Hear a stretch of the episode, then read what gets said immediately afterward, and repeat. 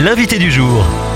Et notre invité aujourd'hui est Nicolas Fouquet. Bonjour Nicolas. Bonjour. Vous êtes chef de projet à l'Alliance biblique française, qui est une association qui vise à mettre la Bible à la portée de tous. Et ce 15 septembre, c'est la veille des journées européennes du patrimoine, avec, euh, et c'est une première, l'ABF qui ouvre les portes de sa bibliothèque historique dans vos locaux à Paris. Alors, pour toutes celles et ceux qui vont pas pouvoir être à Paris demain, il faut que vous nous fassiez une petite visite un petit peu virtuelle de cette bibliothèque-là. Ouais, visuellement, elle est magnifique. Euh, Un cadre, un cadre hors du temps, euh, avec euh, de magnifiques livres sur les, côtés, dans les, armoires, et puis au milieu, sur un, joli tapis rouge, trois fauteuils. Il y a un petit côté euh, fumoir à l'ancienne, on pourrait dire. Demain, il y a des livres assez extraordinaires qu'on pourra admirer, avec notamment euh, certains ouvrages que j'aimerais que vous nous présentiez. Il y aura la présence d'incunables demain. Alors, est-ce que vous pouvez nous expliquer ce que c'est qu'un incunable?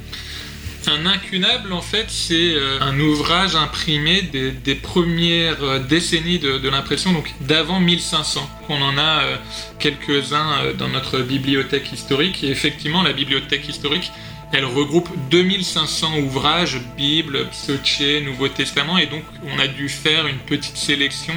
à l'occasion là notamment des journées du patrimoine, on va mettre le focus sur l'un ou l'autre de ces exemplaires qui nous semblent tout particulièrement intéressants pour le public. Et puis, il y aura aussi un, un rouleau de la Torah qui date du 18e siècle, Nicolas.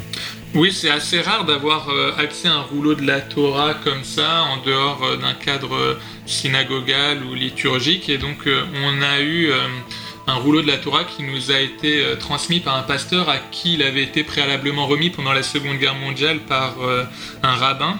Et donc, il, a, il est impropre à l'usage liturgique puisque certaines de ces lettres ont été effacées euh, par le temps. Donc, c'est de cette manière-là qu'on peut euh, le, le mettre à la disposition du, du public dans le cadre de notre bibliothèque.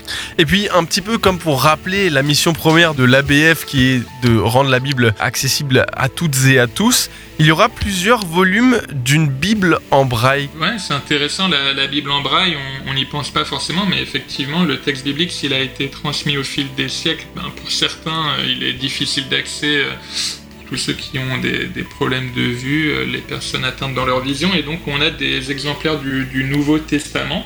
Et ce qui est intéressant avec la Bible en braille, c'est que ben, ça prend un, volume important, et donc c'est l'occasion de, s'en rendre compte quand on les a sous les yeux qu'on peut euh, les, les toucher, puisque effectivement, euh, ben voilà, ça prend plus de place euh, de, de pouvoir mettre le texte en braille que euh, quand il est écrit sur une Bible classique qu'on arrive à faire euh, aujourd'hui en tout petit format.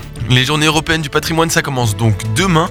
Rendez-vous sur alliancebiblique.fr pour plus d'informations. Merci beaucoup Nicolas Fouquet. Merci beaucoup. Retrouvez ce rendez-vous en podcast sur farfm.com slash replay.